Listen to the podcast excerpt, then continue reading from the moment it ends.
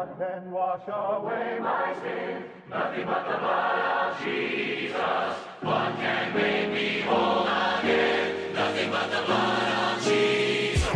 You're listening to a sermon from Red Door Church in Melbourne. For more information, go to reddoorchurch.com.au. We always want to be like the other people around us. And I think this came particularly true for me uh, when I was growing up in the territory, as I mentioned when I was being interviewed by Jimmy, that I grew up in a mainly Indigenous town. So pretty much everybody in my school class was Aboriginal, uh, probably about 90%. So I used to tell everybody that I was Jamaican. I don't know why, it was kind of my way of like fitting in. Uh, I wanted to be different. I didn't want to be white. So I said, Yeah, I'm Jamaican. Uh, I liked cool runnings and uh, I liked a bit of Bob Marley. So I was like, Yeah, this is where I'm from. Uh, it was kind of my way of being something I, wanted, I wasn't. But then I got to high school. It's like the ultimate situation where you just want to be like everybody else. You, we, my generation went from like surfy hair to emo fringes to typewriter and fluoro. Like we just did everything to fit in. We just wanted to be what everybody else was doing. We listened to Screamo, we listened to rap, we listened to pop. Whatever anybody else was doing, that's what we did so we could fit in there. But then after school, I thought maybe this would leave me. But it just doesn't. My desire to be like the people around me and to look sideways and see how they're going just got worse and worse. I think we, we look to the people to our right and to our left and we kind of think, they look like they've got it all together. They look like they know exactly what's going on in their life. They look like they have some kind of a plan. And then enter Facebook and Instagram. Like these things, I just love. I love these apps. I get to like share funny photos all day. I get to catch up with mates online. I get to make new friends. I get to share about my interesting hobbies like hunting to people who don't know much about it. I just, I just love this stuff. But what I love most is the fact that I get to compare my life with other people's. I get to look sideways and see what I'm doing that other people aren't, or where they are, and I get jealous of where they are in their life. What a sickness these things are in my life.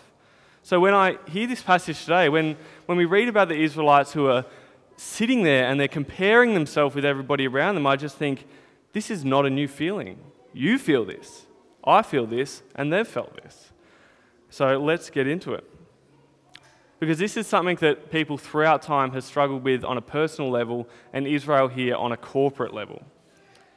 And if you're going to fall asleep at the start of the sermon, I kind of want to say my big idea straight away, and then you can nod off. Please go for it. I think the big idea of this passage is this that Israel wanted to be like the other nations around them, and they rejected God's call on their life to be a holy people set apart. That's what we're going to see through 1 Samuel 8. Uh, and so please come with me as we work through it. But first, context to the book of Samuel. So I understand you've been in a psalm series, uh, and it's kind of cool because when Jimmy gave me a ring and asked me to come and preach here, I've kind of been thinking and wrestling with the book of Samuel, and I was like, oh, can I preach from there? And it's kind of cool because the Psalms were written at this time. This is like the post exilic Israel's heyday. Uh, David is about to become king. This is kind of the context of when Psalms were written. And for those who aren't particularly familiar with the Bible, Samuel is at the start, in the middle of the Old Testament. It's kind of, uh, it's a great book. But the whole Bible starts with Genesis, right? This is where we see God creating this amazing, fantastic, abundant, perfect planet. And at the center of this creation is humans. We're put here and we're to nurture and we're to love the earth and we're to love God. This is what we're created for. But as we know in Genesis 3, it doesn't stay like that. We reject God. We reject His creation. We reject Him and we elevate ourselves above Him. And this doesn't go well for us. We then are subject to death. We're subject to sin. We're subject to the, what we wanted for ourselves. But God doesn't leave humanity in this doom. He immediately puts in motion to, a plan to save humanity from themselves through himself. We see him in Genesis choose a nation, he chooses the Israelites, and they are able to represent what a life of love and devotion with the presence of God is to look like to the other nations around them. But time and time again through the Old Testament, we see them, they don't trust God and they reject Him, and He shows up. They uh, try to do things their way, and He just keeps on showing up. He just keeps on having this grace after grace on their lives, but they just keep on trying to rely on themselves and not on God the whole way, time and time and time again. Because the whole time, He keeps on making this promise to them that they're going to have His presence with a land and a people, and they're, they're going to be a blessing to the nations around them. So then we land in the book of Samuel, chapter 8. Israel have the people, they have the land, and they kind of have his presence, but they're not content. They're winning some wars, they're going okay as a nation, but they're losing others. They've got some leaders who start off good and then go terrible, and some leaders that start off terrible and stay terrible. So, chapter 8 Samuel is the last of the judges, he's well known, and he's got these two sons. I think the uh, verse is going to come up on the board. Uh, he's got these two sons, they took bribes, bribes and they perverted justice. These dodgy judges aren't what Israel wanted over them. They looked at the nations around them and they thought, we want what they have. This is what we want to look like. We, they have it all together. Now, the nations around Israel at this time are the Assyrian Empire, the Philistines, and Babylon is kind of on the rise. Um, these are like massive baller LeBron James nations, like they are just epic proportions. Their cities were insanely cool. They had these massive fortified walls, they had prosperity, they had uh, protection from the raging tribes around them. They had food, they had markets, they had armies, they had all the things that you see in movies like Troy or Gladiator. That's what these epic cities were like. This is who was around uh, the Israelites. And then, most of all, in these cities, you had the kings. You had these massive, tall, I imagine buff or super fat, ruthless, marvelous, like godlike beings who brought conquest and prosperity to the nations that they were running. These kings and queens were thought of as gods in the ancient world. This is who little quivering Israel was surrounded by. These superpowers.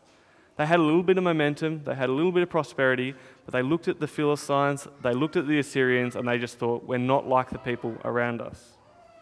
They, like all of us, are having a huge identity crisis. That feeling that they're doing something one way and it's the wrong way and that they're the weird ones. They're like me when I stood there for my little school photos, this sunburned white Irish kid amongst these like these slick cool indigenous guys. It was just I was out of place. Israel here are not fitting in. They're in a land that they've been promised, but they're looking around, they're just thinking, we just don't fit in. So they're going to go down a human route to try fix this problem.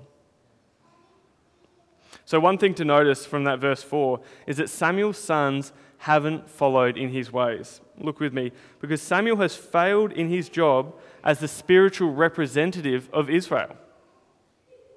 This is not a ministry job well done by Samuel. Because Samuel knows the law and Samuel trusts God, but the people below him don't. They don't understand it, they don't see it. You see this theme all the way through Judges and the start of Samuel. The keepers and the teachers of the law aren't fulfilling their roles, they're not passing down what they know well. So here we have Samuel failing at what we call discipleship. Now, discipleship is still super important today, and it's not merely filling someone up with head knowledge, is it? No, it's encouraging someone to love Jesus and to walk with him and to know God deeply. I know so many people who could smash anybody in Bible trivia, but yet their hearts and their minds are so far away from Jesus. Knowledge of the Bible does not save people, it doesn't save you. But a relationship with the Savior is the thing that saves you. Of course, this relationship is cultivated through listening to God, through Scripture, but don't think for a moment that the Bible verses that you have memorized are the things that are going to save you. Because if, they are the, if you think they are the thing that's going to save you, you haven't understood them. Where Samuel has failed here is raising his sons in the will of God. They don't seem to love God, rather, they love bribes. They don't seem to love justice, rather, they pervert justice. In Deuteronomy, there's a command to raise your kids in the law. Samuel may have done that, but the law has not touched the hearts of his sons. This is, I think, our first piece of warning application that comes out of this passage. This is, a not uncommon, this is not an uncommon thing at all. I know so many great Christian parents whose children tragically don't know Jesus. If you have kids here, please raise them with the gospel on your lips. And if you're a kid here, if you're a teenager here, take note of the amazing adults around you that you have in this room. I know some of them, and there are some really special people in this room. They love you, they are for you. Listen to them. If we don't raise our kids and families in the knowledge of the gospel, it cannot be surprising when they don't know it, they forget it, or ultimately they reject it. Now, please don't hear me saying that if your kids aren't Christian, then you've failed. That is not what I'm saying at all. Our job as parents or siblings, uncles, aunts of young people, our job as old people in the same church as children is to endeavor to help them know the Lord so that they may have perfect relationship with him. But if it hasn't happened, it's not your fault. But what we can do is cultivate a culture that encourages this. Because if the gospel isn't preached in our houses or our churches, our meeting places, then this, it is unlikely that this is going to happen. But I digress. Sorry, I tend to do this a bit with passages, so let's go back to verses 5 to 7. So Israel have had some lousy judges over them, so it's not surprising when they come to Samuel and they ask him to give them a king. And ta- Samuel takes this as an offense of himself. He goes to God and repeats what Israel have said to him, and what does God say? God replies with Samuel, This is not an offense of you, they have rejected me. Because Samuel is the great priest and prophet representing God's presence with the people. By saying they didn't want a judge like Samuel was like saying they didn't want a judge like God. Now, this is a horrible, horrible statement. This is that moment in every parent's life when their kid turns to them and they say, I hate you. I don't want you to be my mum anymore. I wish I had a different dad. I wish I was born into another family. Do you feel the weight of this offense? This is horrendous. What an offense to the King of the universe, the Father of all creation, the author of their very breaths. God is the author of all. He's the one with authority over all. And He's cho- chosen Israel to be His holy people, set apart. And what do they say? They say, We don't want you. Give us a king like the other nations around us. Here we have Israel making a clear, conscious decision against God. They're seeing the other nations around them and they're seeing their wealth and their good fortune and they're attributing it all to their kings. Israel is thinking that if they have a king like the other nations, then maybe they'll prosper like the other nations. And God has every right in my book to snap his fingers and just end this nation right here, right now. If any of us were in his position and we felt this type of rejection, I assume we wouldn't have a speck of the grace that we're about to see extended. Because from eight, uh, verses 10 to 18, we get this stern, father like warning through Samuel from God about the consequences of them having a king over them. And God's warning, it's not a light warning. He doesn't hold any punches. It's a harsh warning. He says things like, This king will take your children and he's going to make an army out of them. He will oppress them. He will make them work. He will send them to battle. Your children are going to die. This will not be good for you, Israel. You've been warned. And we sit here and we think, how could Israel possibly still go ahead with it now? Look how clear God has made it for them. But, like an obvious sign on our road, this is easily not seen. Because we drive around and signs say 60, 80, 40. I was driving the other day and you've got this big sign that says speed camera ahead. And I kind of just think, how could anybody possibly still get caught by speeding when that sign is in front of that camera? And then two weeks later, when my fine arrived in the mail, I kind of thought, how could I have been caught by that speed camera? And then I make excuses for myself. I think oh, I was going downhill. It was the car, it wasn't me. Uh, but the fact is, I missed the sign that says speed camera ahead, didn't I? I was an idiot. I didn't take it in. And it's the same with our own sin. We sit here and our ministers will say, they'll condemn sin and they'll talk about you know, how bad the world is, and we think, yeah, the world's terrible. And we can't, we can't even fathom how some people who are around us can kind of live the sinful lives that they're living. And then we get home, we're by ourselves, we're alone with our thoughts. And we just let sin creep in. It haunts us, it takes over us. We start judging others, we start manipulating others, we start using others. We all do it. Your ministers do it, I do it, you do it. And if you're sitting there saying, I don't do it, you're doing it right now. But it's weird because we as Christians, we're in light of this new covenant. We have full freedom and right relationship with God. It's awesome through Jesus. But yet we're still under this constant attack of our own sinful nature. And Scripture warns us to flee as a way of combating this. It doesn't say to dance with it, it says to flee it. Yet most of us, I do. We like to see how close we can get to it. We kind of like to watch the things that get us as close as we possibly can to God's law without actually breaking the rules, don't we? We watch these TV shows that really just push us to the edge of what the, we think is okay for Christians to do. We don't flee. I don't think most of us come close to fleeing. I don't think we treat what God has warned us about with the gravity of which He has warned us. A quote from John Piper, which is in my head daily, is this He says, Keeping some sin in your life is like having a pet tiger and naming it Fluffy and letting it run all around the house doing whatever it wants.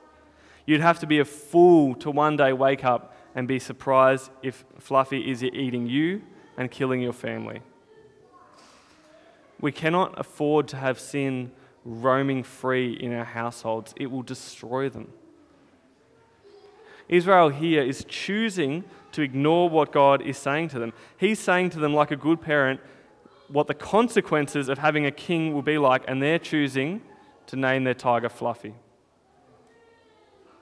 But why is this such a bad thing? Why is this such a bad thing for Israel to do that?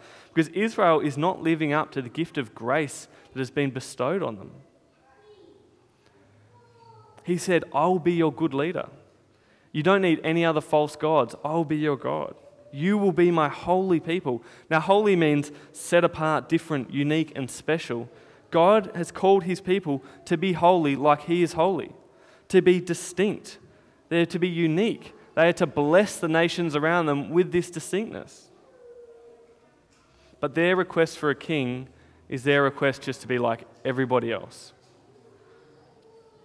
Now, it's weird because God has actually promised them a king in Deuteronomy, so it's not technically bad for Israel to have a king. We knew it was coming. But it is an ungodly thing the reason why they wanted the king and the way that they asked for the king. It was their motivation here. Israel is choosing not to be the nation that is set apart. They're asking for the wrong thing with the wrong motives. Now, Israel have completely ignored the voice of God through Samuel, and they say to him in verse 18, No, we want to give us, we want you to give us a king that will judge us like the other nations, that he may judge us, that he may fight our battles, not God. When Samuel heard what they said, he repeated it to God, and God just gives this amazing commandment to obey them and give them a king. This hope in mere human leadership is awful. It's a terrible thing. It's a sinful thing that they're putting their hope in humans and not in God. And I think this has got to be one of the most common sins still to this day on the planet. It's definitely the most common sin in my life. I think A.W. Tozer puts it perfectly when he says, What comes into our minds when we think about God is the most important thing to us. What comes into our mind when we think about God is the most important thing to us because for me, often it's myself. Or it's other people who I love and respect who might be great Christians, but it's not God. So I want to ask you the question what is the thing that comes into your mind when you think about God? Now, as mentioned, I became a Christian when I was about 20, and during this time, there were a couple of really key people in my life, like my now wife, Carly. Uh, she was very important in evangelizing to me, some great friends and family around me. Uh, different kind of celebrity ministers like uh, Tim Keller, John Piper, and Mark Driscoll. They really helped me understand who God was and the real love of God. And so when Mark Driscoll had this kind of fall from grace, I was really upset. I was really stunned. And I had to do some serious work with God in figuring out whether I actually had my hope in Mark Driscoll or whether I had my hope in God. Who is it that you actually have your hope in? Who is it that if they weren't in your life, you would crumble? It's worth thinking about, it's worth reflecting on it because it feels like weekly I get an email about a brother or sister who I love who has fallen away from the, from the faith. It just destroys me.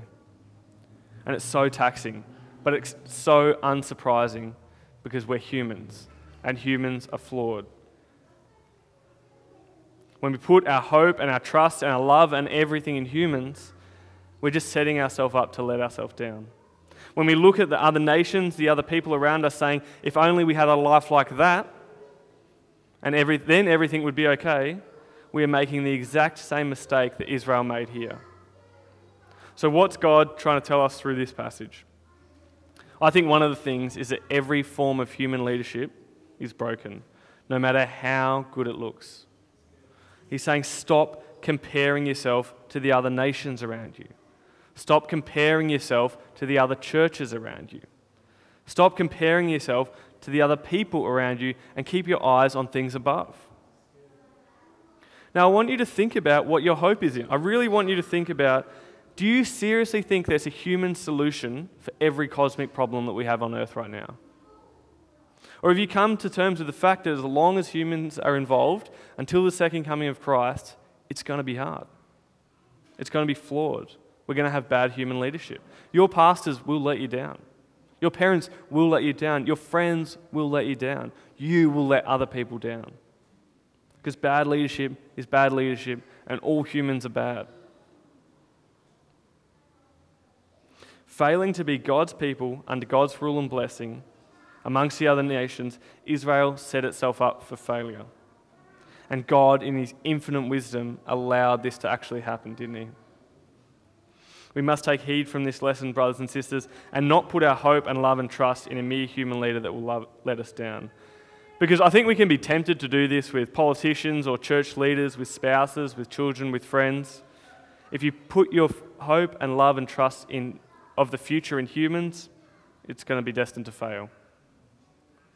We are Christians and we're called to be set apart from the world, but we're still in the world. But let's not put our love and hope and our trust in the world. In 1 Peter, we're told to be a royal priesthood, a holy nation. It's not us, up to us to stack our hope or resource in politics or the leadership of our day. Rather, we are to live gospel shaped lives that the generations after us who are running around here now may see them and want to emulate them. I encourage you to put your hope and your love and your trust in the one who will never let you down Jesus Christ, when he was here on earth, he descended to this very line of royalty that's about to be established right here.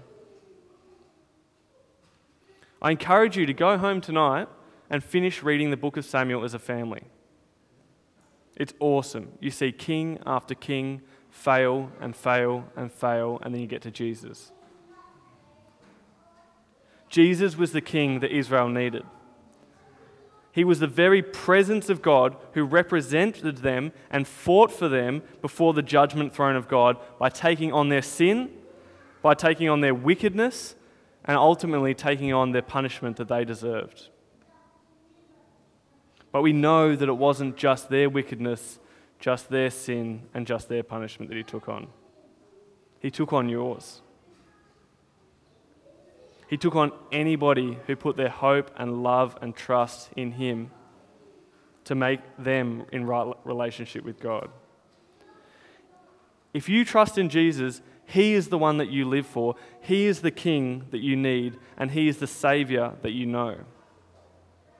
And if you don't yet trust Him, I invite you now to think about what your hope and your love and your trust is in. Is it in our world leaders? Is it in our celebrities? Is it in your family? Or worse, is it in yourself? Jesus offers you freedom from putting your hope and your love and your trust into people who will ultimately let you down.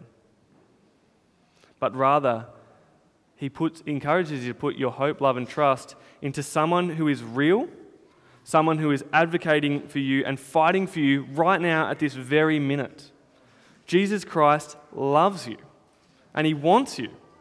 And if you don't yet know him, I really encourage you to stick around after the service, grab one of the leaders, grab a Bible, read one of the Gospels, and figure out who this ultimate king is. Figure out what a real leader looks like. Just to recap a bit, for those with younger Christians in your lives, we need to look at Samuel for an example about how not to leave our ministries, okay? Because the leaders of the church tomorrow are coming out of this building. They're coming out of your homes and they're coming out of your ministries.